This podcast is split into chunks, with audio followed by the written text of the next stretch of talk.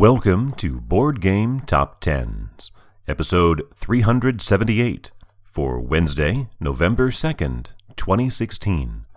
This is the BGG Page Views edition. We're down to a little bit more normal levels. I mean, normal for this second era of high flying, since we have sufficiently dist- distanced ourselves from Essen. We only have two games over 40,000 this week, down from four. Still six games over 30,000, but back to eight over 20,000, down from 11, and 33 over 10,000, which is down from 38.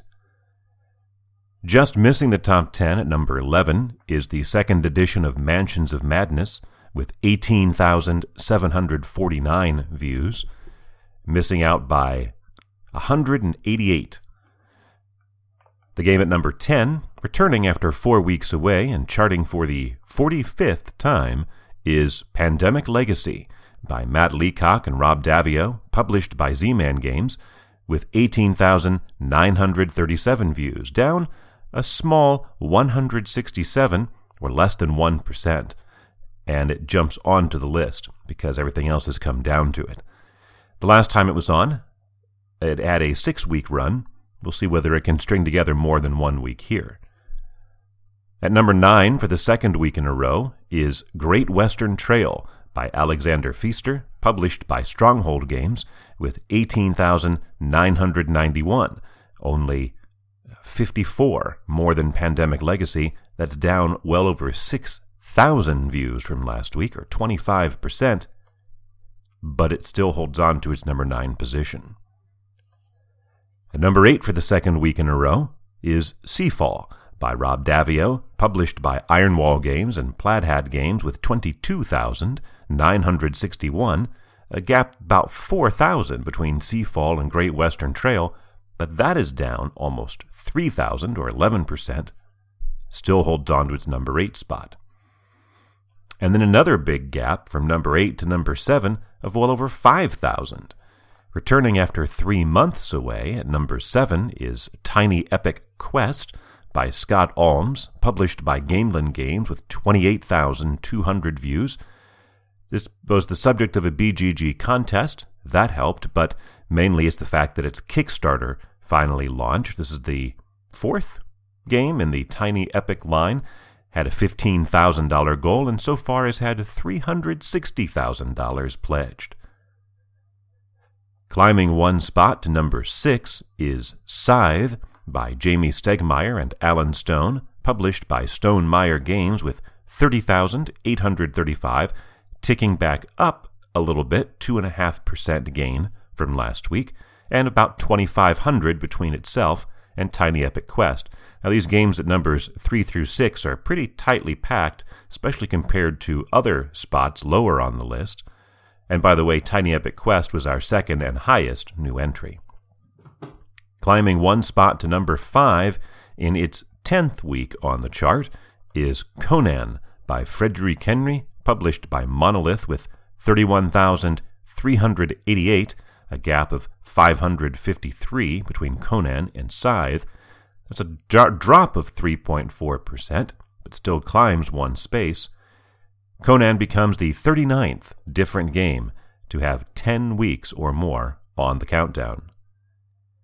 And joining it as the 40th different game to do so, climbing one spot to number 4 in its 10th week on the countdown, is Arkham Horror, the card game, by Nate French and Matthew Newman, published by Fantasy Flight Games with 32,108, a gap there between Arkham Horror and Conan of about 700.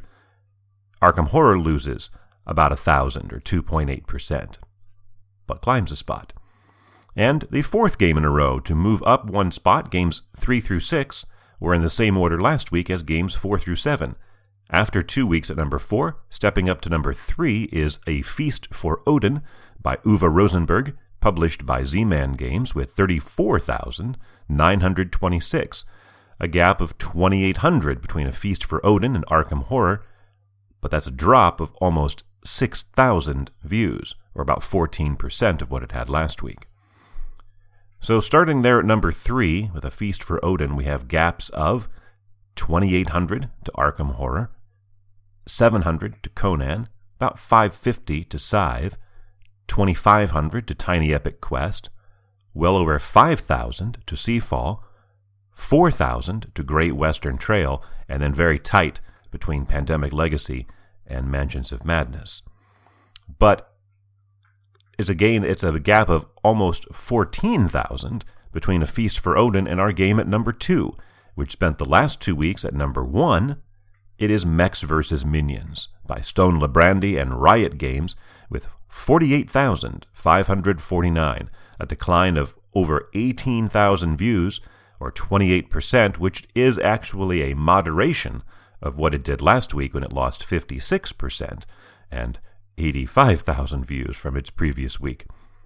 Still good enough for its fourth best performance on the list, number 34 on the most views list, just 72 views ahead of Scythe's 10th best performance. But the game replacing it at number 1, returning to that spot actually after three weeks away from it, it spent the last two weeks at number 2, Terraforming Mars by Jacob Fryxelius, published by Stronghold Games, with 55,069 views. That is another gain, up 898 views or 1.7%, to make it the eighth consecutive week that Terraforming Mars view total has increased. Although the last few weeks is only increased by a few hundred, but it's done it while having over 50,000 views each time. Terraforming Mars becomes the 17th different three time number one, and this mark of 55,069 is one less than Scythe's ninth best performance, which was 55,070, and is good for number 24 on the most views list. Terraforming Mars, very impressive performance here. It's already ranked number 57 on Board Game Geek, so it's rocketing up that list too. We'll see how long it can hold on to the number one spot here. It doesn't appear to be in any particular threat at this point, and this late in the year. Uh, there usually aren't any big things that challenge for the top, so it could spend a few more weeks at the top, especially if it never loses any view totals from one week to the next. There are six games on the list this week that had double digit weeks on the list, 10 or more. The last time that was true was July 27th. For Wednesday, November 2nd, 2016.